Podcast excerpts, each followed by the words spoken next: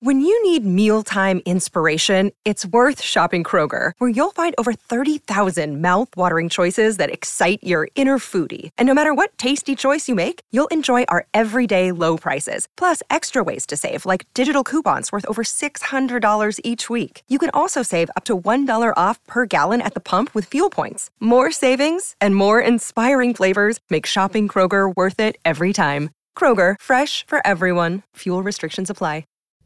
Yes, yes. Welcome in to the Tim McKernan Show on the Inside STL Podcast Network. I'm your host, Timothy Michael McKernan, alongside the great Gangster Pete. Gangster Pete, what's up? What's up? Gangster Pete is also known as Smoke. Do you like that? Uh, it's fine. Don't really like it. I mean, it's fine. You just don't care. Gangster Pete's stock skyrocketing because he does not care. So we're going to try something different today, Gangster Pete. Okay. I don't know if it'll take because the last thing you can do if you want to sit at the cool kids table on a on a on the fan page is like or participate in a thread that I started. Right. So this isn't a thread that I started, um, and we'll see if we get people interacting. But this is an opportunity for a live to tape via podcast QFTA via the TMA fan page. What do you think? I don't quite follow. Mm. Mm. So, for example, when I traveled, which hasn't happened in a long time, as probably is the case for the vast majority of the people listening, I would, uh, you know, have whatever two hour flights, and I would say, "Hey, if you want to BS, I'll BS," and people could ask whatever. We would talk about whatever, and that's how I would fill my time flying, and I really enjoyed it. And uh, and a bunch of people would participate in all kinds of. You never knew. So, like an Ask Me Anything sesh. Kind exactly right. Wonderful. AMA, AMA all day. Um, and so uh, we already have the questions from the audience thread. It usually gets like one response, but I get a billion emails. And that is because it is not in vogue to like me on the fan page. Uh, and so I don't necessarily see that as a bad thing. Gangster Pete, aka Smoke. And so uh, you have to you have to do it privately. So uh, I'm trying this out now. Ideally, there will come a point where we're able to just do this on Facebook Live, Instagram, uh, and uh, interact. But at this particular moment, that is not what we are doing. We are in our podcast studios, which are sponsored by Ryan Kelly, aka the Home Loan Expert. Dot com. Uh, he is who I refinanced with in April, and uh, here is the process. My uh, my guy said, "Hey, you really ought to look into uh, refinancing," and um, and I said, "All right, I'll check into it." TheHomeLoanExpert.com, and I saw how much I was going to save, and I go, "Okay, well, I'm out of town, but hopefully I can do this remotely. I could." And I was like, okay, I know there's going to be a bunch of documents to fill out, a bunch of headaches. And instead, it wound up being absurdly easy closed in late April and wound up saving about 20%, a little more than 20% of my payment every month. Uh, and that's all because the homeloanexpert.com staff. So if you're looking to buy a home or refinance, the homeloanexpert.com is the place to go, the only place to go, place that I have used, a place Doug Vaughn has used, and a place that I know a number of our listeners have used, the homeloanexpert.com, our studio sponsors here on the Tim McKernan Show, along with Design Air Heating and Cooling, online at designairservice.com. Seth Goldcamp and his incredible staff, Design Air Heating and Cooling. They fixed my air conditioning a couple weeks ago. It just went out on a Thursday night, and uh, and within an hour, Design Air Service was there. Have they fixed the air conditioning in here? Because I, I, I'm in here right now with you, and I feel like it's a little. It still gets a little toasty in here, Yeah. I think. I don't know what the deal with that is. There's a lot I could say regarding and it's got nothing. I know people think it's it's regarding. I'll just say it. I don't care. I, I want to give people things that they don't get on the radio show, so I'll do it here. I am on the verge of just saying everything on the radio, and I just I keep it internalized. Would you like me to do that, gangster? Yeah, I think I know you fun. would. I know. I'm sure you would. I would, I would love to uh, have front row seat for that. you would have a front row seat. Yeah, be great. Instead, uh, I I I have basically not even been present at the radio show the last few weeks. But I'm doing it, but I'm just not very good at it right now. And I know I'm not very good at it right now. Um, podcast is kind of my, for whatever reason, I feel more comfortable here. Um, so I'll say this: uh, we need to, we need to, we need to do better with um, conditions. Um, and That's Yeah. as, that's as much as you're going to get. Oh, he's going to give us something. No, he just said. What did he say? We just need to do better with conditions. That's what I said. What is this? Uh, let's see. Um, God Almighty. And as I'm sitting here, anyway, uh, design air heating and cooling. I know design air heating and cooling would take care of the situation for the life of me. It's beyond me that this thing isn't even three years old and we don't like have air circulating in the podcast studio. But whatever. Uh, these are the uh, the cards we play. So I digress. Got a bunch of emails for questions from the audience. You are always welcome to email in with anything. T. McKernan at InsideSTL.com. Um, let's see what I got here. Oh, this is somebody I guess who wants to sell me a car. I don't know. I just I just opened up my email. Oh my God Almighty. Boy, gangster Pete. I'm telling you. Maybe I won't. Maybe I won't be good on this either. As I open up my email and I hadn't had my personal email open, and I'm now looking at stuff.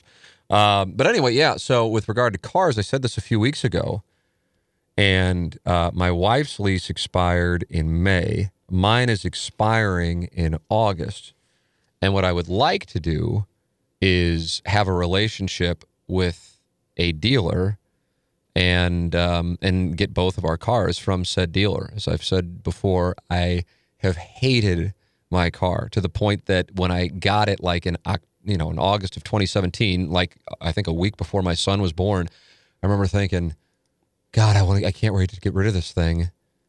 But then my son will be three, and that kind of makes me sad.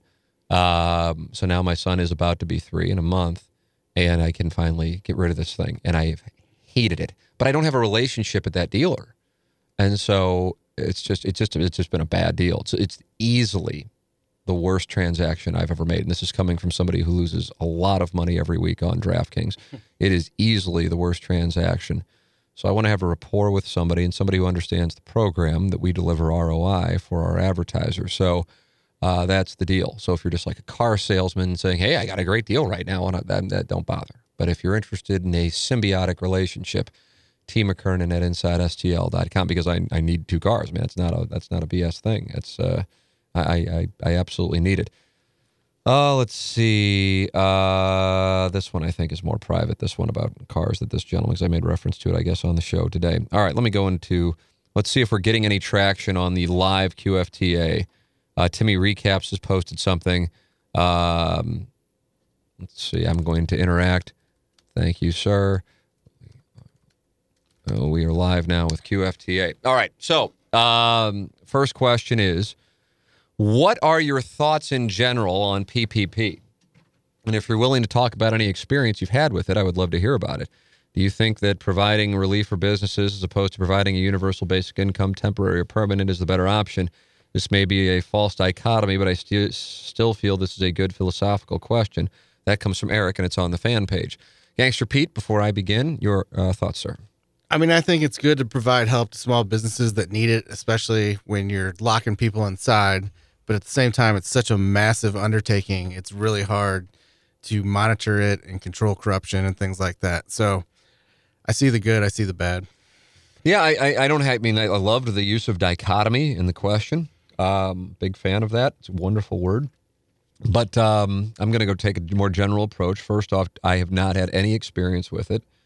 Um, our the businesses uh, I have ownership in um, would did not participate in PPP because we just you know inside STL just really is just kind of just existed, kind of floated here over the last few years. Uh, it still exists, but it's not like um, active like it was in 2016 and before. Um, and then there's a handful of, of others where I have ownership interests, but you know it wasn't a situation like you know like a restaurant, for example. Um, so personally, I think it is um, a positive thing because otherwise, I think these businesses all would have shut down. The thing that a, number of business owners have told me, uh, and I don't think this is like a private conversation thing, I think it's been well documented, is that the unemployment uh, is so high that people were having a tough time hiring people, that it actually was better for employees to stay on employment. Um, and so that became an issue because people got the PPP money, but then they couldn't allocate it, the percentage that needed to be allocated for payroll because they couldn't hire people. Uh, and so it was a real, real issue. And I'm not saying that it's a past tense issue. Uh, in general, I wonder if there will be another one in the fourth quarter or third quarter, but in the fourth quarter, even more so. Um, Pete, have you heard anything on that? Seen anything on that? Thoughts on it? I mean, I see it come up from time to time, but it's not anywhere near happening. Um, that is uh, that is something that uh, I really wonder about, and it's something that you know is something that we look at as far as our uh, decisions go with with regard to uh, what what our next step will be. Uh, it's a huge factor, and I guess that gets me to I know that this wasn't the question, but with this is a general this is a general point. It's a general point. I want to emphasize it's a general point. It is something I would say even if I were not being written about in the newspaper with regard to a potential business transaction. And I want to make this general point um, because I realize that if you are not involved, it, it would be perhaps difficult to uh, to know. So I, I want to say this in, from an informative standpoint and a sincere standpoint. Um, the way most media generates the lion's share of its revenue is through advertising. And I'm not saying something that I think is groundbreaking. I would say that there are more media outlets now generating revenue through subscription than five years ago. And so that is why there has been a shift uh, in the graph. But otherwise, it's still the lion's share is going to be advertising spends. So if you think about what has transpired over the last four or five months, and businesses either having to shut down or shutting down, um, that means they don't have the ability to generate their revenue from their customers, which means they are not spending money on advertising, and it is a domino effect. Uh, I'm sure as I'm saying this, this strikes everybody. Some people going, "Yeah, of course." I mean, are you really are you really explaining this? And the only reason I say that is I saw a thread on the, the TMA fan page guess it was over the weekend, with regard to um, people really liking Matt Rocchio running the board on TMA, but also wanting the Plowhawk to to be back on TMA. And what that was saying was, I love the six, you know, people who have been on TMA for the last couple of years, uh, the three hosts, the three producers, but uh, I also want to see Matt Rocchio on. And I would ask this question. I know it's rhetorical, unless Gangster Pete actually has information here, but I can't imagine there is another show in St. Louis with six people on it, much less seven. And the last thing you do when you are experiencing a huge decline in advertising revenue, not just like, oh, we're down 3% year over year. I'm talking about monstrous. Gangster Pete knows. I was just on a call, which is the reason why we're recording this a little later in the day than we normally do uh, in which a person I was on the call with, uh, who's in another market, was saying uh, they're down. You know, the, the the average around the country is about fifty to sixty percent, if you want to count the COVID months. Fifty to sixty percent, fifty to sixty percent, and you know, because I don't want to get into specifics with specific employees or specific transactions or even specific stations or situations. I want to speak generally, but I want to I want to get those numbers out to people so there is an understanding that there there is not uh, any appetite anywhere to be adding on to a six person radio show. It doesn't matter who is available. It's just not the way that it works. I would imagine everybody understands that. Um, but then I read some of the things and I'm like, wow, maybe people don't. So that's why I want to perhaps be able to explain it that we will not have seven people on the radio show. Uh, I can I can tell you that as an absolute. I can tell you that whether I own the radio station, uh, whether the radio show eventually just becomes a podcast, um, or any radio show I'm ever involved with, if it's not TMA, that is it's just not going to happen. I I would think, and I'm speaking here just from an I would think standpoint, that the largest cast on a radio show outside of TMA's is the Rizzuto show. I would think, because I think they have either five or six people on that show. I think. Um, but that's the number one show in the market, and it's you know it, it's it's on an FM station, which means it gets Nielsen ratings. It's the number one show, and it's it's in a different world. So um, you know, I just want to make that clear, and I don't want to I don't want to I, I just want to help inform. Really, I mean, as the pres- is one of the few people who has access to to numbers uh, to help explain that. Um, I think it's important to give people. Um, you know, and that's why when I do the questions from the audience, like, oh, I don't want to say anything because people call me a lemming and do one of the uh, the gong gifts. But so much of the fan page, outside of um, takes from the bubble on politics, uh, is talking about our show or the state of the show or the state of the station or you know passive aggressive attacks on people on the show. and here, are, here at least a third of the show is answering whatever you want to ask and then it's not posted on the fan page, people feel like they have to go email, uh, or they just don't, and then continue to speculate. And I, here I am, I'm willing to answer the questions uh, or explain why I can't, and I want to help because I am walking for three hours a day, and that's just talking about being on air. But I am walking for three hours a day a tightrope between being an employee with a contract, and uh, my understanding is the empl- only employee here with a contract uh, more information, uh, and also a potential buyer. And that's a difficult, t- all while this transaction is being discussed publicly. And that's not an easy line to walk and and try to do both jobs of being a host and then also uh, representing um, an ownership group, investment group and it's it's been you know I'm not doing real well with it. Uh, I'm talking about both my performance on the air and just personally. I am not doing real well with it. I am not doing real well with it at all. Um, it's just I mean it's it's part of the reason why I think I, I think it was I could have been doing the show from home for the last however many days. Now Doug's doing the show from home. But I'm like, I know I am not firing on all cylinders right now. I know personally I am not. Um, and then you don't have the cat in, you don't have the plowhawk in, and so the show is down 33% as far as our normal group. Uh, and you don't have sports as any form of a backdrop. And I know what I am dealing with uh, professionally, and it's I, I it just if I were at home and if I were to go into a place where I get distracted, now I got Doug essentially flying blind with maybe getting some help here and there from Iggy, Pete, and, and Matt Rocchio, which really isn't their you know necessarily their primary responsibilities, which isn't fair to them, and it's not fair to have Doug out there hanging. So I'm just like, I got to be in, uh, unless the station was like, absolutely not, nobody is coming in. So I come in right now, but um, you know, it's tough because the show and really the way I've tried to broadcast, you know, for the 16 years, I guess I've been doing radio for 18 years, but 16 years of the morning grind and the morning after has been like, okay, this is what's going on. I know people want to talk about it, so I'm going to talk about it. And one of the most difficult parts of the Pujols steroids thing uh, with with Jack Clark and what took place in 2013 was that I couldn't talk about it.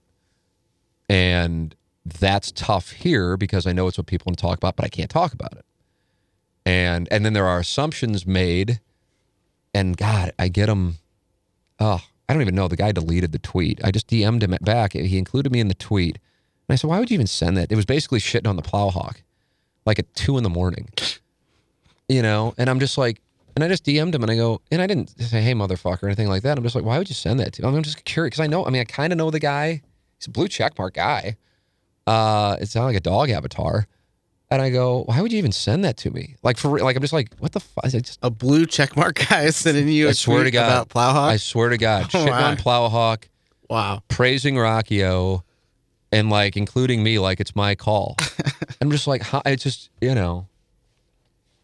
And so I, I mean, I'm telling you, man, when I do a list of pros and cons, it is, you know, if I were to do one, uh, it would it would be more lopsided than my head. But uh, but I'm just like, you know, it's I, I feel like I'm in a no win. I feel very alone is the way I would describe it. I feel very alone, and I'm not doing well with it.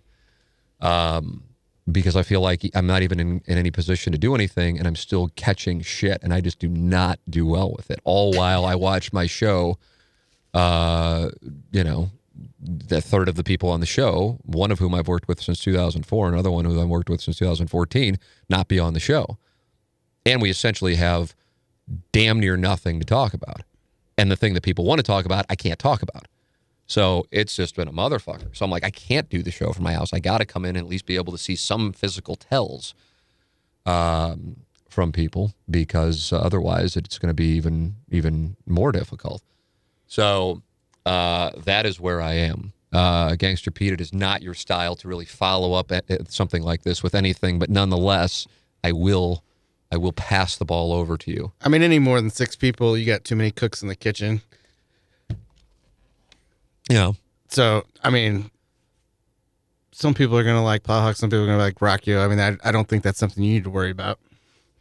Yeah. Uh, well, I mean, it's but but my my overall it's just like like the like we're just going to keep adding. It's like, oh man, I love Charlie and I love Well, yeah, Jay. the, and the love, pie's not love- big enough to do that. Well, I mean, I think the- the- I think if the- you look at it reasonably, not, the revenue is not. It's not even close. if you look know? at it reasonably, you just can't keep adding people. So if I were to, you know, own a station, or if we had just an Inside STL became its own podcast company, uh, and I'm under contract until the end of 2021, because people say, why not just do that right now? I'm under contract through the end of 2021. That is not an option. Uh, you know, and I laid out numbers. People go, oh, okay, but I can't lay out numbers right now because they're not my numbers. It's not my place to do it. It would be wrong. It would be ethically wrong. But I am telling you in general, whether it be any, take pick whatever station. I assure you that station is down over the last four months from what they were doing March through June of 2019, and therefore you are not adding on. And I realize that is a very obvious statement, but I guess sometimes people get caught up in what they view as a fun part of their lives to think that therefore it doesn't still have the same principles of business applied to it. And then if somebody doesn't give them what they want with the fun part of their life, then they have to point the finger at that person and say, Why aren't you doing this? And uh, that's what I'd be inviting back into my life with all of this, in addition to taking something over in the midst of an absolute motherfucker of a time. Things that to me are kind of obvious, but I realize this is what I'm living every day. And so I want to take the opportunity to be able to explain it as opposed to just, you know, go, how do people not see this? So, okay, ask the questions and I will give you the answers. So that's the premise. So PPP, I think, uh, in general, if it weren't there, I, I mean, how many businesses would have shut down? For real. I mean, holy shit. I think a bunch are already looking at shutting down as it is, much less what they would have done if it weren't there. I guess the question I ask, and I hope we get to the point that we can ask this question, is holy shit, now we got to now we got to pay it back uh, whenever that time comes. And what has this done? But at the same time, what was the alternative? I don't know. I'm, I'm that's rhetorical. I'm not saying I have the answer. I'm just saying I don't know what the alternative was in that moment. Uh, let's see. Next question: If you could relive any TMA moment, what would it be and why? It's a nice question. This is a nice question. I think the Foot Fetish Friday with Caden Cross and a studio sponsor's paralegal in studio while Doug did his top five list of quarterbacks to lead you down the field in a two minute drive uh, was was an all time moment as far as amusement goes. Um, and I think that was about eight nine years ago. Uh, I just felt like we really hit our stride in that particular moment. Uh, we've had a num- number of TMA lives, which have been incredible. Uh, I think the moment when I arrived at the show, probably at 7:05 uh, at Friendlies, when we were giving away the Doug Vaughn "You've Been Suspended Two Days" time shirt, probably in 2013 or 14, uh, and there was a line out the door for those. That was an eye-opening moment. Um, but uh, as far as amusing moments, that one would be there. The Weezer uh, pictures discovery on uh, Facebook was also one that was like 2013. That was a fan favorite as well. Uh, let's see. Gangster Pete mentioned last week that Wes Anderson is his favorite director. I think. Let's get Smokes Mount Rushmore of Wes Anderson flicks. Gangster Pete, a question specific to you. All right, Mount Rushmore. I mean, I have a top two that are- are head and shoulders above the rest, and that would be Rushmore and Royal Tenenbaums. Both of those movies are so good. They're so underrated and understated. I love both of them. Uh, then maybe Grand Budapest Hotel, Moonrise Kingdom. Uh, I also love The Life Aquatic, Bottle Rocket, Isle of Dogs, and I'm super stoked about uh, The French Dispatch, which is supposed to come out in October. That looks like it has the potential to take a spot on my Mount Rushmore. But Rushmore, Royal Tenenbaums, those two are the best for sure. They're head and shoulders above the others. That's right. Uh, next question. Between St. Louis hockey and St. Louis baseball, which takes the bigger blow to the brand, product, and fan base if they're unable to complete a full season? Similarly, between Blues hockey and Cardinal baseball, which do you believe is the worse outcome? Fully skipping the upcoming season to prepare for next season with a more detailed and safe plan of action, or attempting to start the season potentially having to cancel midway through due to unforeseen COVID related problems and logistics. Um, I don't know. I don't really. My, hon- my honest answer is I don't really think either are all that damaging to the brand, product, or fan base. I think they're damaging to the businesses of the teams. That's what I think. And I would imagine that the Blues do not have as much room as the Cardinals in that category. I don't know that, by the way, but that's what I would imagine. So, therefore, if you were to include that as one of the options, I would say the Blues. But the Blues did get the vast majority of their season in, and so perhaps are not being as harmed. And I gather the plan as of right now is to restart the 2020 and 2021 regular season sometime in like December. Um, I think right now, with regard to baseball, and maybe this will change if slash when it starts up, that it's just kind of at least I mean maybe it'll change, but that it's just kind of like oh it's going to be there, but it's just not the same thing. The enthusiasm is just not there, and I think people are counting on, which may be optimistic, that it will be there next April. I don't think that's a given. Um, so therefore, from a business standpoint, as impacting on on teams' revenue and their their margins, I would say the Blues. But again, the Blues were able to get the majority of their regular season in. Gangster Pete. I mean, I agree with you on the business side. I'd definitely say any any missed revenue is a bigger deal for the Blues than for the Cardinals. As far as the fan base goes, I think that it's a bigger hit to the Cardinals just because I think excitement for the Blues is so high still after coming off the cup. Yeah. Like I cannot wait for this playoff thing. I think it will be so awesome and I could not care less about the Cardinals 60 game season. Yeah, and that's that's where I would like. I just, I guess in my mind, I'm just not sure they're uh, either one of them are going to happen yet. Right. I guess the baseball is going to happen. I guess it is, and that's great. So for me, it's like okay, the baseball season is going to start in ten days, and that's great. but It still doesn't seem real. it doesn't really seem like it's real. Right. And I guess they're showing tonight, as Pete and I are sitting here, a game on Fox Sports Midwest, an intra squad, intra squad game. Um, Jack Flaherty, Austin Gomber, your starters. And I don't know if I'll even watch it. Like, I- like I have, I have less appetite for that than watching a spring training game. I didn't even know that was on tonight. yeah. So I don't know. I don't know. I just, I don't know. I mean, no matter what, part of the thing that I love about baseball, and I guess that I've found for me personally, because I don't think this is why it is trending down with young people. I think the pace of the game is why young people are not as into it as they are with like the NBA, for example, or soccer, um, is or esports for that matter, is I love the the length and the rhythm of a baseball season. Uh, I love that. I love that. And that's why it drives me up the wall that you could win 110 games but get knocked out in a best of five. I hate that. I understand why. We were talking about revenue in the previous question. Um, but I just doesn't, you know, that just, that it really, really bothers me. But I mean, at the same time, I grew up in the 1980s where you had an NL East and an NL West and that's who went to the World Series, a best of seven series. And it was a huge deal if you won your division because you knew you were a step away from playing in the World Series. Our parents grew up, and if you won the National League, you were in the World Series. And now it's just like it's just going to turn into what the NHL was in the 1990s. I feel like uh, where they're just going to have everybody in the playoffs, and just like the regular season is going to be even more watered down.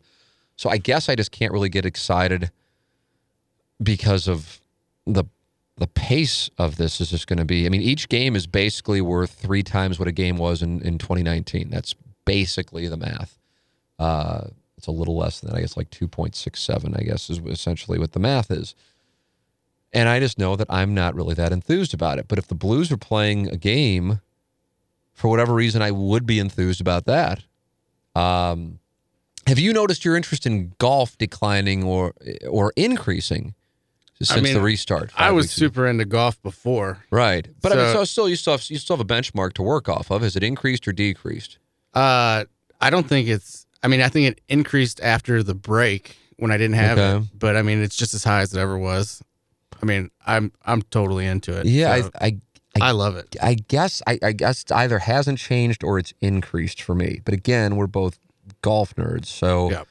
it's it's. But so I'm curious what it'll be like. I mean, this will be. Listen, you know, I was talking with somebody yesterday, and they're just like, "My God, you're gonna have baseball, you're gonna have football, you're gonna have hockey, you're gonna have the NBA, you're gonna have majors on the PGA Tour.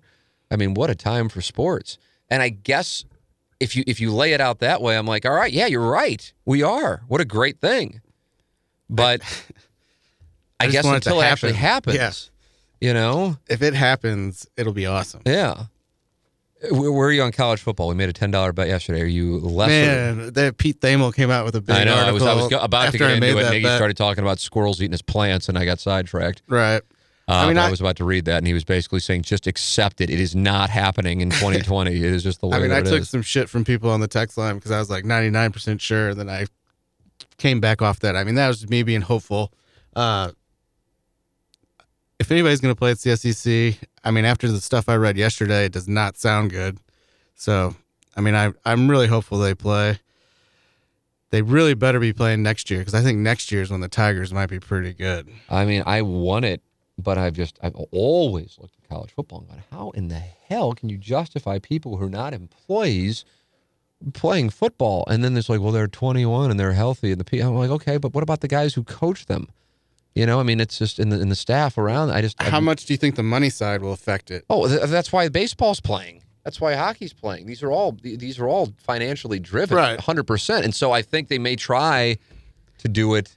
Uh, The, the, the football supports like the whole athletic absolutely. No, I, listen, I get it. Yeah, I know you get it. I, I, I, but I mean, I just don't know how they can do it. Right. Like I mean, if they're on campus, I can see it happening. But if they don't have the students on campus, then it becomes really difficult to have don't- football players there. I just don't see it. I mean, and that's why. And you know, there's the, this next question: is uh, has the large outbreak of COVID nineteen cases in Florida caused you to reconsider going to Jupiter this winter? And my answer to that is, I'm not even sure there's going to be a spring training. And I'm sure some people go, "What?" But I'm not. I'm not. And I know that my, oh, you're, you, you know, you're whatever Debbie Downer. That used to be like the big criticism in March. Well, why can't we talk about things that are positive? Well, I mean, if you don't, if you see a problem, you don't like jerk people off into happiness. You'd give them your honest opinion. But it was like you're the bad guy if you said, "Well, here's the data." I guess that's kind of gone away now. The the the happiness police have gone away. I think we all agree. We're maybe not actually. Maybe we just still don't agree that we have a problem here. Um, so I don't know. I don't know. My honest answer. I, let me put it this way: I'm not booking anything. Uh, I guess I can answer it that way. I'm not, but that's that's for multiple reasons. That goes beyond um, the, the the the pandemic. But yeah, I mean, if I were you know 65 and retired, I'd absolutely be there. But that is not the case. I have a two year old and a wife, and uh, and so I, but but I mean, I don't I don't know if there's going to be a spring training.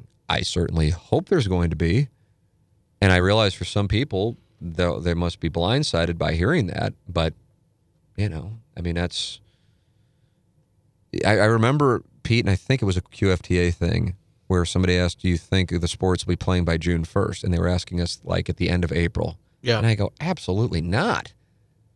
You know, just and and there was really not not, not I don't say it was backlash where it got mean spirited, but just real surprise to that answer. And it just kind of, it, I guess, it, I guess, because I was surprised that there was surprise. But it, it, I think it what it shows you is it depends on where you're getting your information.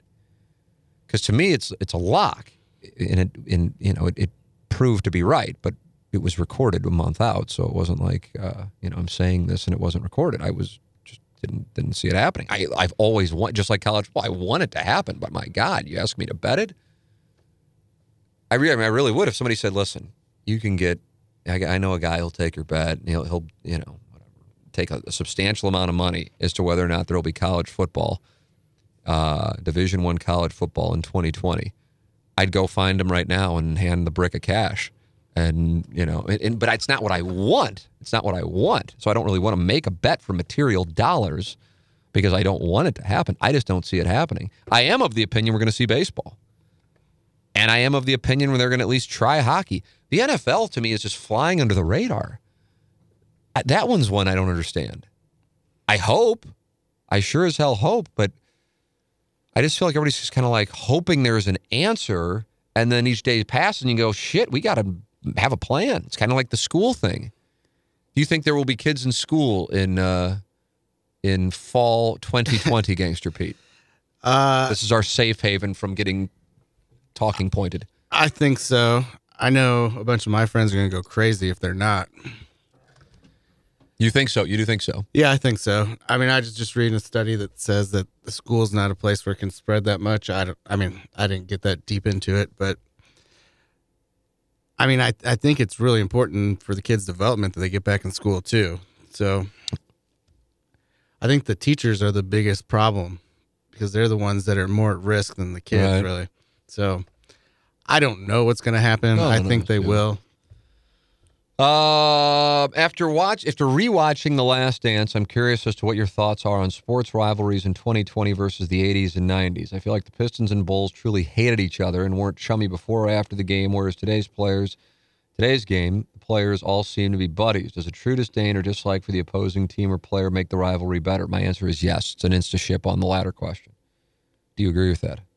What was the latter question? Does a true disdain or dislike for the opposing team or player make the rivalry better? Oh yeah, absolutely. Like the 2003 Cardinals Cubs with Dusty Baker and Tony La Russa screaming at each other was great. Yeah. Uh, Um, well, yeah. I mean, I think I think we get nostalgia for those old rivalries, but then I also think you had you didn't have the free agency and stuff, so you had all Right. the guys on the same teams Exactly. played each other over and over. But I also think the rivalries now are still great. Like, I mean, I hated the Boston Bruins when we were playing them in the finals. It did, I mean, it didn't matter. I mean, technology's made the world smaller, and so these guys are like friends and stuff. But uh, yeah, maybe they were a little more intense all the time back then, but you can still get great rivalries now. Cardinals and Giants. Uh, Yeah. Cardinals and Slap Mets. Yep. Line Uh, scum. That was outstanding. I never really got the Cardinals and Cubs thing outside of I was just told that the Cubs were the Cardinals rival, but they were just not really good for most of my time growing up. I was up. raised to dislike them. so I got it, but I'm just like, well, I mean, it's a great city, and you know, they're Love they're, Chicago. They're, they're fun to play against because you win. So I don't really get it, but whatever. Um, and uh, and then Kansas City has their thing with St. Louis, which is whatever. Um, Missouri, Kansas, I think is an example. Uh, Alabama, Auburn is an example where you still have it. Uh, you know, it's kind of a uh, distant for us here in St. Louis, but uh, you know, you hear about UCLA, USC, Dodgers and Giants, those kinds of things. But like you know, Red Wings and Avalanche in the '90s, Celtics and Lakers in the '80s. Um, and I agree with the Bulls and Pistons thing. I'm sure I'm missing obvious ones. Duke, North Carolina, college basketball. I hate whoever the Blues are playing in the playoffs. Doesn't matter what year. Yeah, you wind up finding you just wind up there's a bad guy on the yeah. team. Hate them. Yeah, and it's I mean it's just the that's the nature of it. But yes, I, I do like it when I feel like here and here's why I think psychologically to answer this from more of a whatever uh, me anointing myself as an academic perspective. But you as a fan, if you are emotionally invested, want Right. to feel that the players and the coaches hate as much as you hate and want it as much as you want it. And so you love seeing that. And in St. Louis in particular, those were the players that fans would fall in love with. Or if on the other side, the other side was showing that passion, those would be the players you would hate, usually, uh, which is why uh, the 87 Giants, you know, with Will Clark and Jeffrey Leonard, for example, even though it was Chili Davis who called St. Louis a cow town, not uh, Jeffrey Leonard.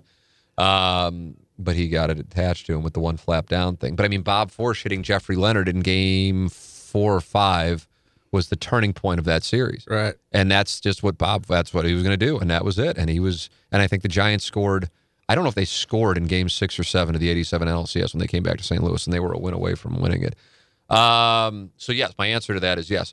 Have you had a chance to listen to John Taffer on Eric and Nardini's podcast, Token CEO? If not, take a listen. Pretty solid. Are you familiar with him? I know you are a listener of that yeah, he's he's the bar rescue guy. I have not listened to it, but I saw this question. I got it queued up for after the show because it sounds pretty interesting. Eric is going to break down what's going on in the streaming world right now, and then Taffer joins to talk about business during the pandemic and the future of restaurants. So Oh, really? I'm going to listen to it on the way home. No, it'll be a good one to listen to. I have not listened to it, but now You can ask about it again next week. Yeah, we'll be on top of it. Uh, please preview your third round matchup in the Fan Page Club Championship while also previewing the Caddy matchup. Thank you. I was knocked out, so I will not have a third round. You- Gangster Pete will not be previewing the third round. Um, I uh, am playing a gentleman by the name of Curtis Hall, who uh, is going to have Iggy on his bag. Um, and uh, I will have Carlos Spicy Wiener on my bag. My understanding, uh, tip of the cap to Curtis, he actually uh, has a, a GHIN, and I think he's like an 11. I know. And it didn't just start like two weeks ago. Um, I, I am currently Gangster Pete, so everybody can see it. You are reading my handicap. What do you see? Seven even. Yes, seven on the nose. Uh, and that's with I haven't shot in the 80s in a while, almost a month. I think the last time I shot above an 80 was uh, was my fan page club championship match. I shot a 78 in my match. Uh, I re-injured my shoulder uh, a week and a half ago, reaching for something under a shelf for my son, and it had been feeling so good, like to the point where I'm like, I wonder if this thing is healed. But how can a torn labrum heal? But I've been playing well despite the injuries. Like right now, it hurts just doing. Let's see this move right here. It it it hurts. But I'm trying to get to like September, October before having surgery. I don't even know are elective surgeries back. I don't know. Yeah, I mean that's that's a big factor in the whole thing. So anyway, um, I'm a seven. He's an eleven, I believe, which means I'll be giving him approximately four or five strokes.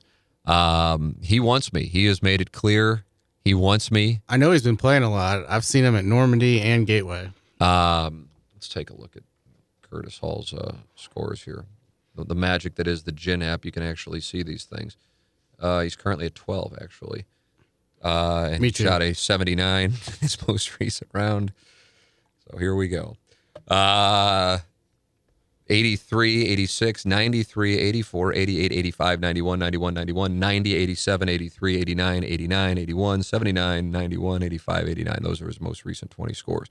Um, so I don't know. I uh, playing the white tees and uh, playing the ball up.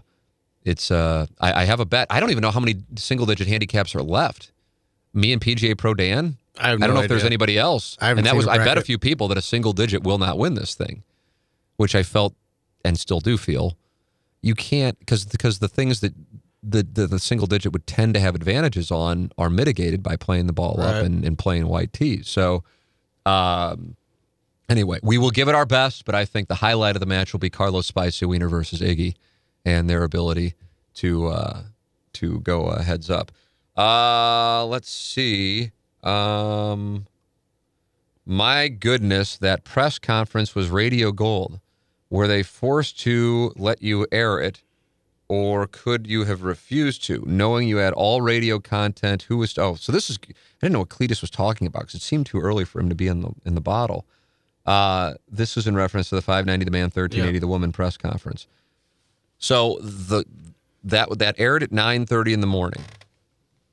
And the thing that before it even started, I thought to myself, "Oh my god, this is great because it's in my contract that anything between 7 a.m. and 10 a.m.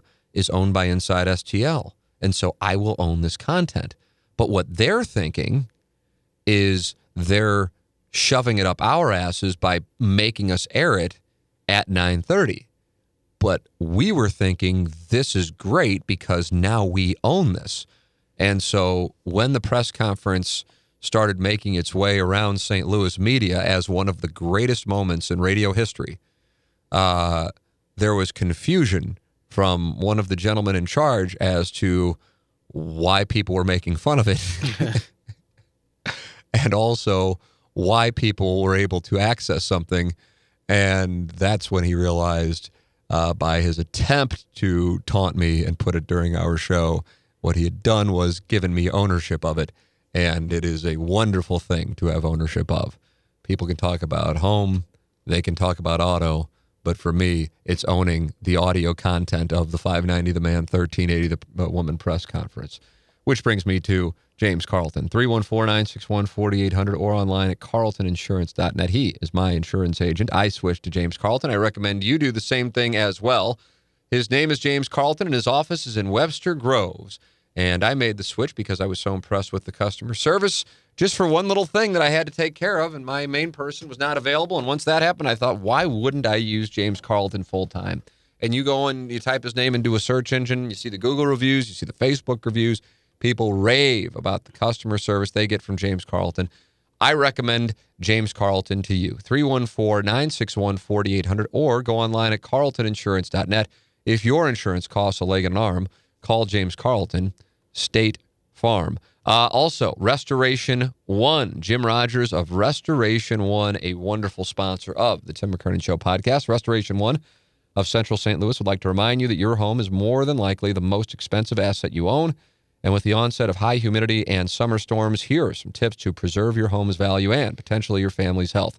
Inspect for signs of water or dampness in places that you rarely look at, such as underneath sinks, that storage area in your basement that you never go to, your attic.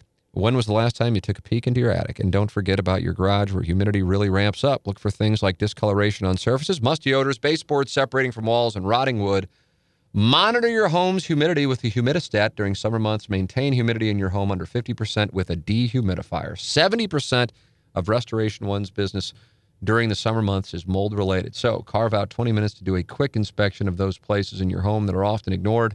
Make sure you are proactive in maintaining the value of your largest asset. Visit Restoration One of CentralSt. for more information or call 314 888 5266 with questions or concerns you may have when it comes to mold remediation. Jack is home.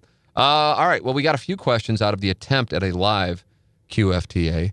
Uh, and now I have emails by the dozens in the QFTA email folder, and we will see what we got here. Um, hi, Tim. In hindsight, how much do you think the Better Together and Stenger controversies killed or stymied momentum toward a St. Louis city county merger or unification of the city and county? Obviously, COVID and social justice issues are seemingly the top priorities now, but the St. Louis merger would help a lot of issues. What are your thoughts? Thanks. R in the Midwest. I think it did. Uh, I, I, I, don't know. I don't. I don't really think of the Stenger thing as much, but maybe that is a big factor. But I think a movement that people were in principle on board with being uh, hijacked uh, by Better Together uh, and or the people involved at the top of Better Together uh, really gave people a bad taste in their mouth.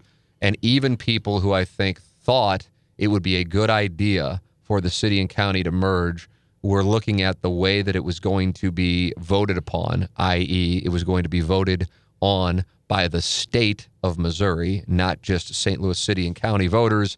And it was going to be done in November of 2020, um, which, if you were playing the handout, you and you're going to outstate Missouri. Who do you think is going to be voting in November 2020? Now, I realize some things have changed um, as far as what it looks like for the presidential election. Odds wise, doesn't change Missouri. Donald Trump in a, in a St. Louis uh, University poll. Do you see this, by the way, Gangster Pete? It was just released yesterday. What was the poll? Uh, presidential no, I have not. Uh, 900 likely voters, state of Missouri. He is leading 49 point something to 42 point something over Joe Biden. Wow. Uh, as it stands right now, whereas the gubernatorial race is a, basically a dead heat. But um, the, thought process was it will get passed by people outstate, whereas if it were voted on by just people in St. Louis and, county in particular, it would not. And so people thought that was dirty. Um, and so it just gave people a bad taste in their mouth, I believe. So that I think did play a role in tabling it. You mentioned Steve Stenger and how he was essentially going to be the king of the uh, merger. Now that you mention that makes a lot of sense as well. Joe Biden, by the way, is now minus 150 to become the next president. Hmm. In February, he was uh, Donald Trump was minus 160.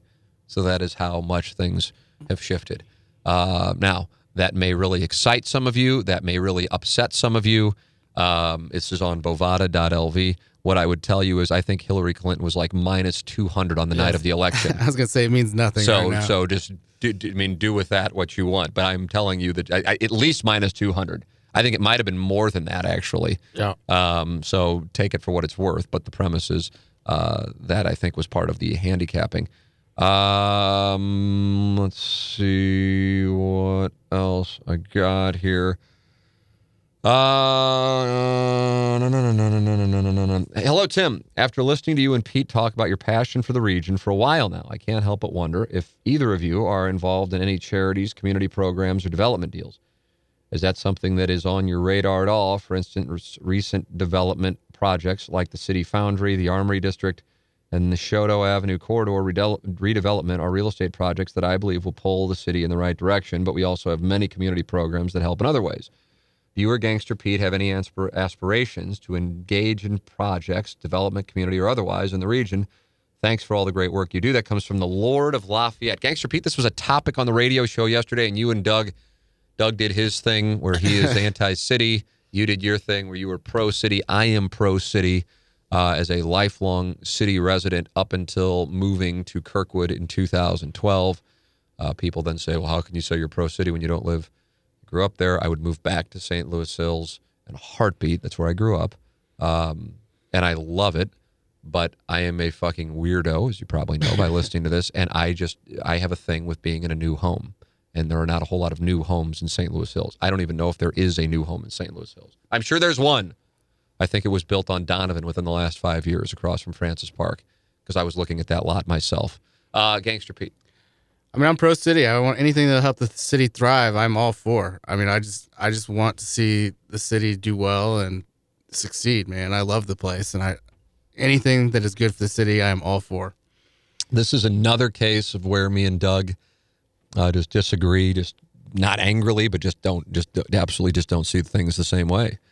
And I think um, I think a lot of it probably is just a lack of um, knowing, for lack of a better term, what's going on in the city. Uh, it is a a place where some people with some money want to live. Uh, what did you say on the radio yesterday about St. Charles? Like you have nothing against it, but you would never want yeah, to I have nothing there. against the people that live there. It's just not a place that I want to live. Right. Uh, and and I'm sure some people take offense to that, and then they go, "Well, fuck you! I would never want to live in Soulard where you live." And but it's fine. not. But it's not. But it's not. It's not said from a place of it's just not what what you personally want. Like I mean, my wife and I talk about it, and I think you made a brief reference to it on the show yesterday. The size of a home you can buy in Kirkwood, where I live, for the same dollar amount if we were to live in even Chesterfield, but. Right. Certainly, St. Charles County, they're in different worlds as far as the, the square footage. It really, I mean, it's, you know, because her parents live in Chesterfield, and we'll drive out there and I'll see these new homes are being built. And I'm going, my God, this is less than our house in Kirkwood. It's like three times the size of it. And it's just, it's an incredible thing. Um, it just depends on what you want. I wonder about this, and I'm asking this question. I don't think it's a question either one of us have an answer to. But is the political slash religious tribalism that I feel is more prominent, I don't think that's a cutting edge opinion, in 2020 way more so than 2000 uh, or 1990. Does that factor in for people? Um, because I am uh, not a Trump supporter, for those who uh, were under the impression I was, and I am not religious.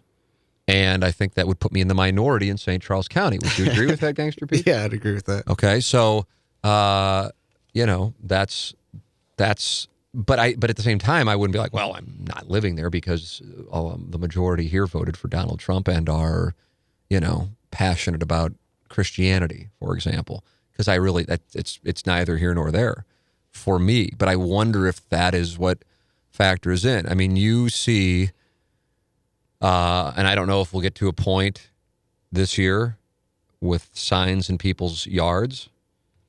Um, I see so many Mark Mantovani signs, but it's, I mean, I don't go anywhere. I go to my, I go up here to do the stu- the show and I go and play golf. I saw a couple getting off Grand the other day. Couple Mantovani signs in the city? Yeah. uh, Wow. Getting off Grand to go pick about up that? for golf. How about that? Yeah. Um, but I remember, and I think I've told the story before, the official, unofficial title of the podcast. In 2008, and I lived in Kirkwood at the time, uh, and then moved down to the city in 2009 and lived there for the next four years. Uh, driving around, I don't know what I was doing, but I just remember it was one afternoon and it was probably like October of 2008. And when I crossed Watson, I saw McCain Palin signs heading south. Right. And then when I crossed back over after, I think I was running my accountant actually, uh, and I crossed back over, uh, I saw nothing but Obama Biden signs. And just that road changed it. It's an amazing thing. That's 2008. That's 2008. A less polarized time than 2020. And so I wonder if when people think about that, they think about, okay, these are the people I'm going to live around and we think the same way. Because I don't think people thought that in 1990 or 2000 as much. And so I wonder about that. I'm sure there's some of that. Yeah. That's not something that I would care about, but I'm sure there are people that Right. do. Because now it's like a thing. Like, would you go out with somebody who is a Trump supporter? Would you go out with somebody who's a Trump supporter? Like uh, date, yes. uh, it would depend on the level of Trump supporter, but I mean, if she was if she was fun and cool, Yeah. I could get over a minor Trump support. Um, so that that I don't know. I mean, for me, it used to be I I didn't want to have long drives. Now, for doing what we do, I don't really even need to be in the studios anymore. Uh, and you heard me talking about it with somebody we did a sound story interview with yesterday. Right. For whatever reason, and I don't know why this has happened over the last handful of years, the idea of living in the middle of nowhere sounds so good to me now. And it used to be something like, you know, like St. Albans, for example. I don't even know what the hell things cost out there. I have no idea. I just know it's it's about 15 minutes away from, you know, where the people are. But that sounds good to me. Uh, and having two golf courses and just kind of being out in my own little world, that sounds good. Whereas before, I was like, I got to live downtown. And I loved living downtown. And I grew up in, in, in the city where really everybody, it is like a neighborhood. It's like 1950s New York. Uh, that is a, it's a unique situation there. You know that. You know a lot of people in my in the neighborhood where my where I grew up. Yep. Um, it's cool. It's a cool area. Yeah, I mean, I love it, and I mean that's that, that's also appealing to me too. But just recently, I've thought about uh, the idea of you know just being kind of in the middle of nowhere and just how great it sounds. Um, but with regard to the question of aspirations, um, I don't know, man. I really the pandemic is such a huge factor for how I forecast, uh, and I realize I give it greater weight than I think the average person in the area.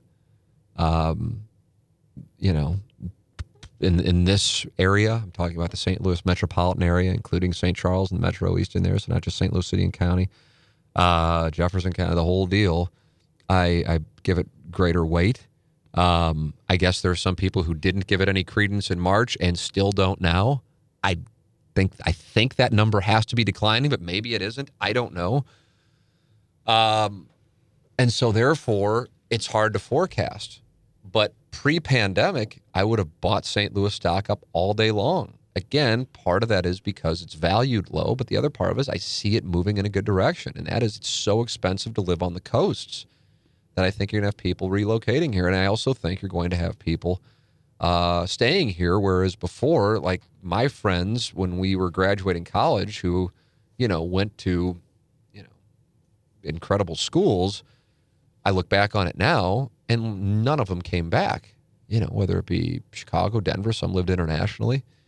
Uh, so, you know, that's I, I don't necessarily know if that's going to be the case. Uh, and maybe what's going on with the pandemic actually creates it more likely, where you'll have some of the best and brightest come back to St. Louis after school, or they'll just be, they, or they won't be going to campuses anyway, because there won't be school.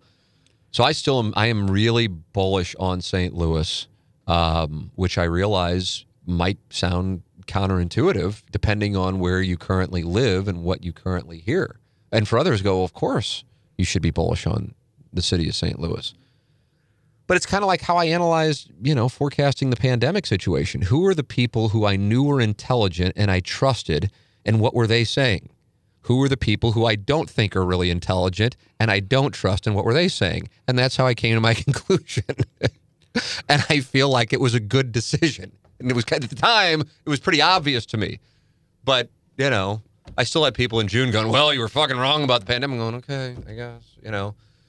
So that that's how I the people who I know who are intelligent and quality, trustworthy people who are bullish on the city. That's that's where I am. That's so that's that's where I am. there are a lot of problems. I mean, because everyone shits on the crime and that there's nothing popping off in downtown, and those are two problems. Yes, but most of that crime is kind of in one area, and I feel safe going all the places I go. And there's so many cool boroughs. Like you can just pick a spot where you want to go hang out, and it's a different Yeah, vibe. and that's it's true. cool. As, it's cool as hell. Yeah. It's like the Grove, the Central West End, Soulard, uh, even parts of about St. Louis downtown, St. Louis Hills. I mean, there's great. Like Todd Wellemeyer said, it's the best restaurants per capita of any city. Todd, you're talking about the 2007 Cardinal Yes, picture? Where he was, he was on the cat that? chat talking about it's the best food in the country per capita. Uh, there's so many cool places, good people. Uh, it just really upsets me when people just want to focus on those two things. Now, if you want to focus on those two things with solutions, I'm all for it. But just to shit on St. Louis, it really, really gets to me. Gangster Pete, passionate. This is about the only thing that gets you worked up. I love St. Louis, man. I, I do. I just want to see good things for it. I don't want to go anywhere else because I love it. and I want to be a part of the solution. Uh, I love the passion, man. I, I mean, I, I really do. I, I'm telling you, I don't know, whatever. It's my opinion. Uh, that the St. Louis County executive election is Yeah, incredibly important. I agree so much. Like Mark Mantovani would be so perfect. He has no other aspirations other than to do this job, and he understands that it takes money to get shit done, and he knows how to get money. yeah, he is. Uh, I mean, I just, I, I value this. It's what three weeks away, I think, less than that. Uh, it's coming up either way, August fourth, and I'll tell you, I will be emotionally invested in that. Yeah, In a major way. It's gonna be killer if it doesn't work out. Yeah, I will be emotionally invested in that in a major way. All right, let me see here. Uh, I want to go to one more, and then we'll go on our merry way. Oh, a lot of these are just. I'm just. Um, God, I want to get a good one. I want to get. A, good one. uh, okay, here we go. Hey Tim, after brief comments from this morning's TMA and Pete mentioning last week's QFTA, and this was sent on July 6th, that he wishes he would have studied abroad, I thought I'd re up this question, but understand if it's not of interest to cover on QFTA. I promised I'm not doing that passive aggressive continuing to email, text until it's read thing. I'm just genuinely interested in your experience or thoughts on this. That's all. Love the show in QFTA. And thanks for keeping it going. Please don't use my last name. Best. That comes from John. So this is the follow up. Uh, totally random, non COVID question here. I've heard you mention before on the show that you've never traveled abroad. Given how well traveled you are domestically, albeit mostly for professional reasons during your TV career, if I'm understanding correctly, it has surprised me that you haven't traveled internationally. Has this been a conscious decision and you don't want to visit other countries? Do you simply have no interest or have professional family obligations always got in the way? And if you do have interest in traveling abroad someday, what are your top destinations and why? Would appreciate if you could try to answer in a pre-COVID mindset, if possible, i.e., back December, back in December, you would have said you'd love to visit China or Italy or something. Uh, feel free to have Pete answer too. I'm just not as familiar with his experiences. Thanks. That comes from John. And so then he followed up on July 6th, and I guess we never answered his question. And I don't answer, I don't even know. And I'm not saying it to mock it. I just, I go through them, and a lot of them wind up, you know, like this one's asking me to out a sponsor, not out a sponsor, but go into some dirt on a sponsor. I'm not going to do that. Uh, this one is about players kneeling to the national anthem, Trump's presidency, and uh, Jack Danforth and Josh Hawley. And I, th- it's a good question. It legit, it's just going to get us into it. I'm, it's just not where my mind is at this particular moment. Sometimes a lot of how QFTA works is what I'm feeling and what I'm not feeling. So I kind of like this one. It's like a kicker in a newscast. It's the squirrel on water skis. It's light. Gangster Pete, uh, how well traveled are you? Because I guess he's making reference to it that you brought it up. Uh, yeah. I mean, I I've been to Mexico, Belize, Germany, Austria, Chile. Uh, I love traveling abroad. I, I want to live in St. Louis, but I want to see everything. I want to go everywhere. I really want to go to England. Really want to go to Spain. Uh, I really wish I would have studied abroad, like I said before. Yeah. Like that's that's probably the biggest regret of my entire life is that I did not study abroad when I had a chance to do it for like three months. It would have been awesome. I remember I was broadcasting the Mizzou Oklahoma Elite Eight game to my friends in uh, London Wow. over the phone. And so, like, things like that, I didn't want to miss at that time in my life. And now I wish I should have gone. Uh, I have never been to Europe, and I've essentially That's only- surprising. Is that really surprising? I mean, I just, I assumed you'd have traveled to Yeah. Europe at some point. Never been to Europe. I I, it's one of those, and now it's it's so it's not even on the table. Like for Anna Marie and I to, to to go anywhere at this moment is just it's just not on the table. As any parent of a young child can, you know, or any child probably up to a certain age knows exactly what I'm talking about. And so it was one of those things you heard growing up. If you're going to travel, do it when you're young or before you have kids. And there is truth to that. So for those of you who are in your 20s or 30s and you're listening to this and you oh, may be married but don't have kids, for real, if you don't, it's it, now it, you're going to be putting it on. You know, I mean, I'm I won't be traveling until my 50s. You know, unless all of a sudden I'm doing something where I'm traveling for international professional reasons, and I don't know what that would be. Um, so, with that said, um, I don't really have a good answer as to why. I know there was talk about it with um, going to London and going to Italy. Uh, the closest I've been, and I'd be curious. I guess Aruba has to be South America. Have you ever looked at Aruba on a, on a Have you been to Aruba? No, I've not been to Aruba. If you look at a, like, I just booked Aruba, and I just figured it was all like kind of where like Jamaica and Turks and Caicos and all that is. It's all it, like I think I flew over South America. It's the to- to- Kingdom of Netherlands. It, it is. The They had a Sidney Ponson jersey in one of the bars I was in because he's from the Netherlands, or he's from Aruba actually. But it's a it's a coast of Venezuela. yeah off the coast of Venezuela and like a little sliver of Colombia. I had no idea. It's uh, Curacao. It's ABC, something with a B. Curacao, Aruba, and I can't remember what the B is. If you're looking at it, you might see it. Uh, and I think Andruw Jones, the Braves outfielder, Yeah. was a Curacao Yeah. native. Um, so I guess by definition, I guess I've been to South America. I don't know. I have no fucking clue. But either way, I haven't been to Europe. I haven't been to Asia.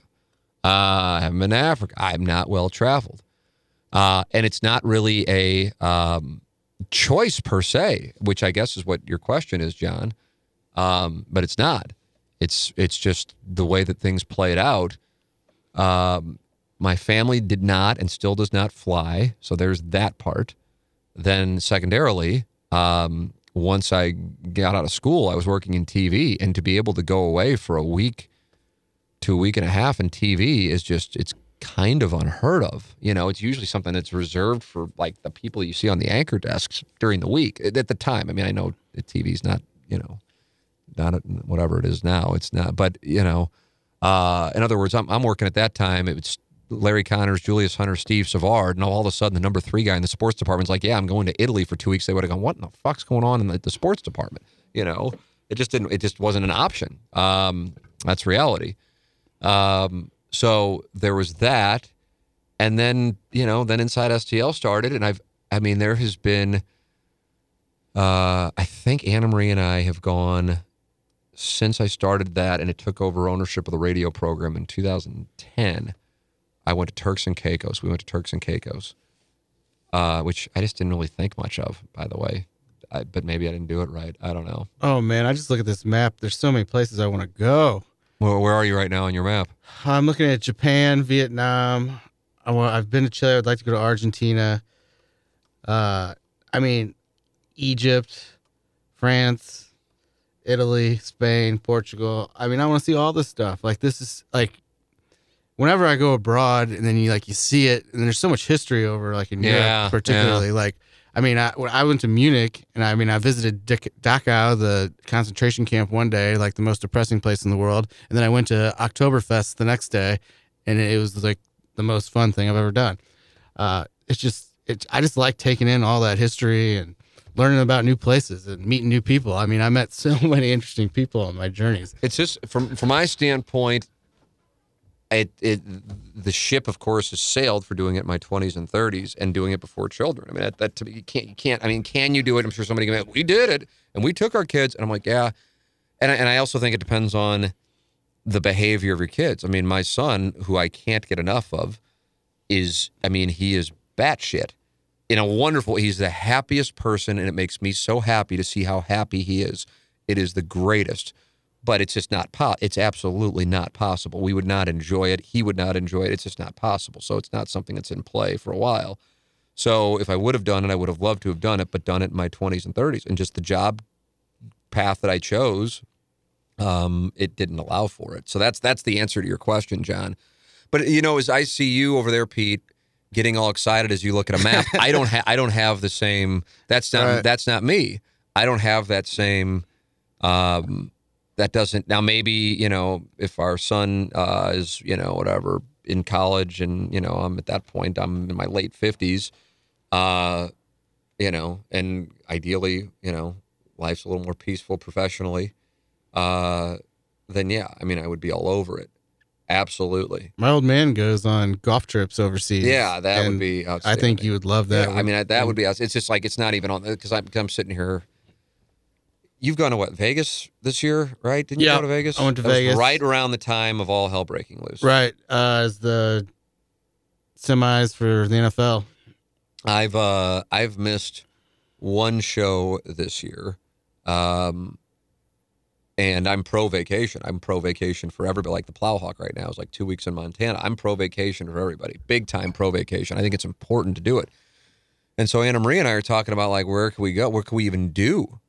And it's like we could go somewhere, I guess, but like what would we even do? What would be the point? And then leaving her parents would be the ones who would watch our son. And you know, it's it's just it's not even it's not really even in play. Um, I mean, you can you know people go, oh, you got to do this. You go to this place like Innsbruck or the lake or something like that, like an outdoorsy thing. You know, one of her friends, we were at a party on uh, a party, eight people there, but uh, is going to Naples, and she's like, I don't even know if it's open, but we just want to sit on the balcony of our hotel and just have drinks and just and I, and I get that. Of course, you're going to Naples unless you're in the weird spot I was in in March. You are you are flying into Fort Myers, and some people don't want to mess with that right now. Uh, would you would you get on a plane right now? Uh, depends on what's going on. Yeah. Like, like uh, if you're going somewhere, I don't even know what you can do. So I Right, don't, I don't the see thing. the point on getting on a plane. Right. If I could go someplace where everything was open, like I would consider it. Sure. Yeah, that's that's the issue. It's like, why, why, like, let's go to Las Vegas. Okay, but I mean, what am I going to do? Yeah, that, that's what I was just thinking. I mean, I guess I could go to the golf courses, but like the thing that I love in Las Vegas is is the restaurants. right. I don't know. I assume they're open. My guy Randall was telling me about his place. So Yeah, I- saw Genie Bouchard was out there wearing a mask and gloves, going to restaurants. really. Yeah. So I just, you know, so anyway, I mean, I know that's not the question. The question is about international travel. And yeah, you may, may be surprised, but so much of it, well, I'm the oldest also.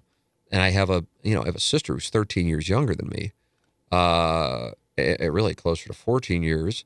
So that knocked that out as far as growing up. My mom not flying, that, you know, she was on a plane when she was pregnant with me with a bomb scare. And that was, that was the end of it. She hasn't been on a plane since. Um, and uh, and then you know I leave the University of Missouri. I was in Little Rock for eight months, and then I'm at KMOV, and I'm not asking for two weeks off or a week and a half off to go to Europe when I'm 23 and just thrilled to be in the position I'm in. And then I started working seven days a week because I was doing radio and TV. So that's that's essentially what happened. The opportunity would have been there certainly, but I mean our radio situation has been every other year at least. There's always been some kind of situation that has to be handled. And so there hasn't been like, I guess now looking back on it, again, this is all looking back on it, 2014, 2015, and a part of 2016 was real peaceful. Um, you know, Jealous.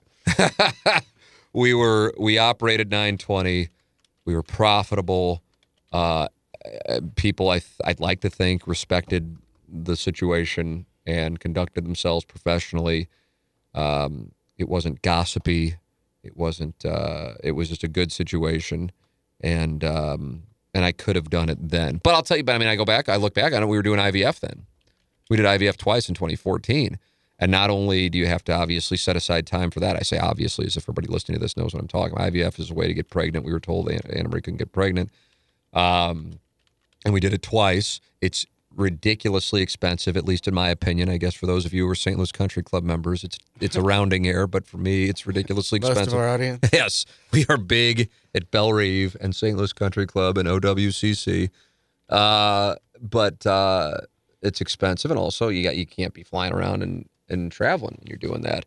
Uh, and it didn't work. We went over for two, and so then now there's emotional that you don't even think about for those of you who are about to do it. That's the other side of it. If it doesn't work, the emotional element of it, because you're thinking it's going to be the financial, and then it becomes the emotional is much greater than the financial. So there's 2014 and 2015, um, and then 2016. You know, uh, it's a it's a it's peaceful, but we we I knew we were leaving 9:20. It was just a matter of where we were going to go, and I actually thought we were going to an FM station uh, at the start of the year, and then we wound up coming here.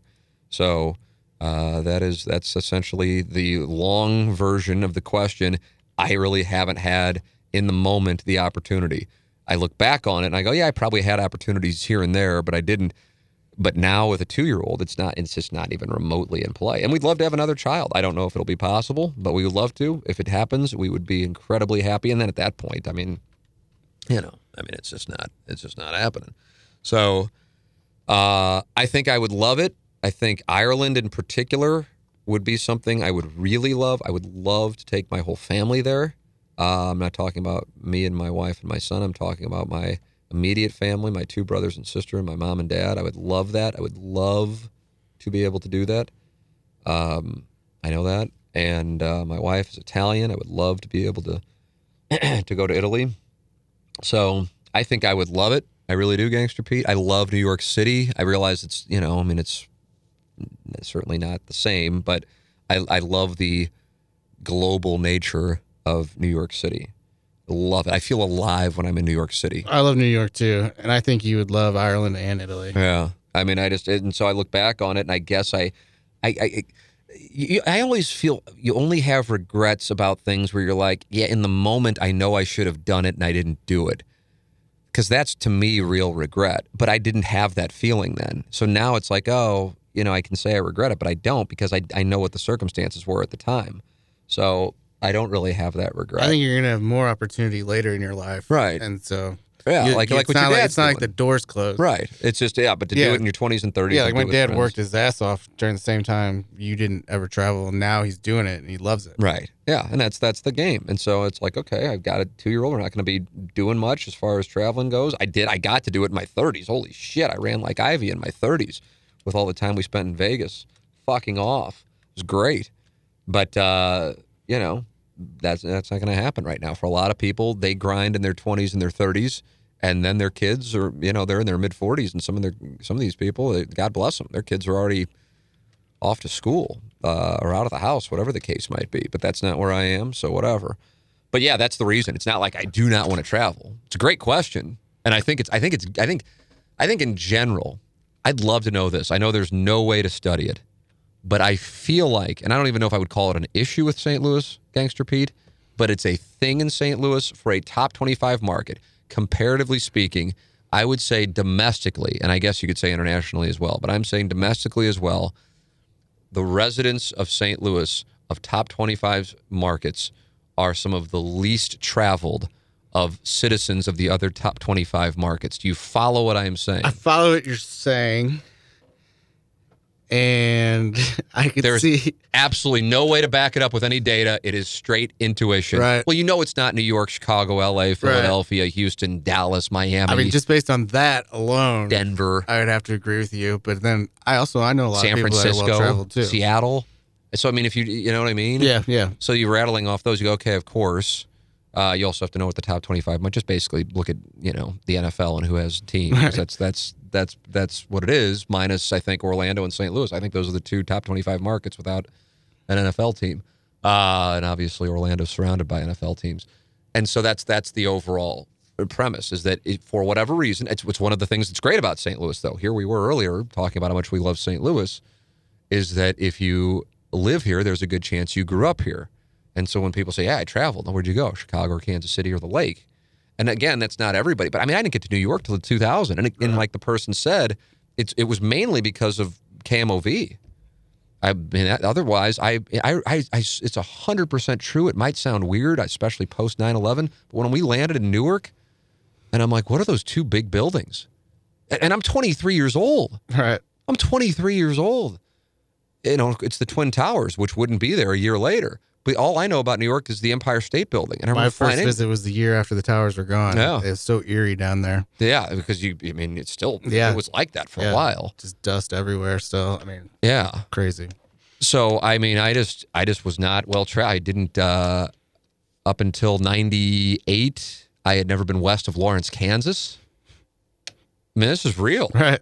Uh, and that was just one trip where South Randolph. Jr. I know. I mean, it's just it's it's it's a real thing, and that's because Jay Randolph Jr. uh, had me fly with him and Dave Green to go to the 1998 PGA Championship at Sahalee. Do you know Awesome. who won the 1998 PGA Championship? Corey Pavin. No, Just guess it was a nice, but you, you said it confidently. I have no idea. Vijay Singh. All right. Uh, Everybody's favorite. Absolutely. And then I then I'm then I'm then I'm traveling with the Blues to San Jose when they lost to the president in the President's Trophy deal in 2000. What's San Jose like? A suburb. It was then. I mean, it's 20 years removed now. But I would have to drive up to with my photographer to San Francisco to do live shots from a Right. building in downtown San Francisco with the Bay Bridge over my shoulder. Right. And and I'm get, I'm going. Oh, that's the Golden Gate Bridge. It looks different to me. But the Bay Bridge is a different color, and the Golden, they have the same thing Yeah. going as far as the the aesthetic. Yes, but it's but the Golden Gate Bridge. I guess I don't even know what direction it is. I guess it's to the west. Uh, and I didn't even know that. And here I am. I'm there, and I just look at that and I go, I'm just. I was such so just. I don't even know what the right word for it was. Because ignorant makes it sound like I just didn't know. You just don't know. I mean, if you go to school at the University of Missouri, your first job's in Little Rock, and you've lived in St. Louis all your life. I mean, there's your there's your scope, and you haven't been on a plane. I mean, that's that's that's that's what my life was. So, um, and I don't know how important that is. Some people, some parents really feel it's important to do that, and I'm not saying that it's not. I'm also not saying that it is. I don't know. I don't know. Uh, to be able to see things and you know life outside of St. Louis. I mean, I guess on the surface it sounds like an obvious statement that the answer would be yes. But uh, but you know, it's kind of like when people talk about, well, you should exercise, and you should eat it more. Well, some people don't have the ability to do it. So what are you going to say? The people who uh, can't afford that, they're in a bad spot. That's kind of a shitty thing, and I don't necessarily think it's true. You know, I mean, would I not be a pervert had I gotten on a plane before 1997? I think I'm still a pervert. And I track it back to my mom standing in front of the TV when there'd be a nudity scene in the 1980s. and I think that repressed me. And I Doc think it's, I think, I think it's uh, Doc Hollywood, So- Jennifer Warner, Yeah. strong reference, emerging from the lake. All right, that's a wonderful way to end it. Uh, questions from the audience. Send your questions in. We are getting more questions now on the fan page, even though uh, people will post the gong gif. Uh, but we appreciate that. Anything is always welcome. T. McKernan at InsideSTL.com. Thank you to Ryan Kelly, the HomeLoanExpert.com. Mark Hanna online at Evergreen Wealth Strategies. EvergreenSTL.com. He is a great man and somebody you want to have on board for you. Mark Hanna, Evergreen. Wealth Strategies online at evergreenstl.com. Design Air Heating and Cooling, Jim Rogers at Restoration One. It is the Tim McKernan Show on the Inside STL Podcast Network.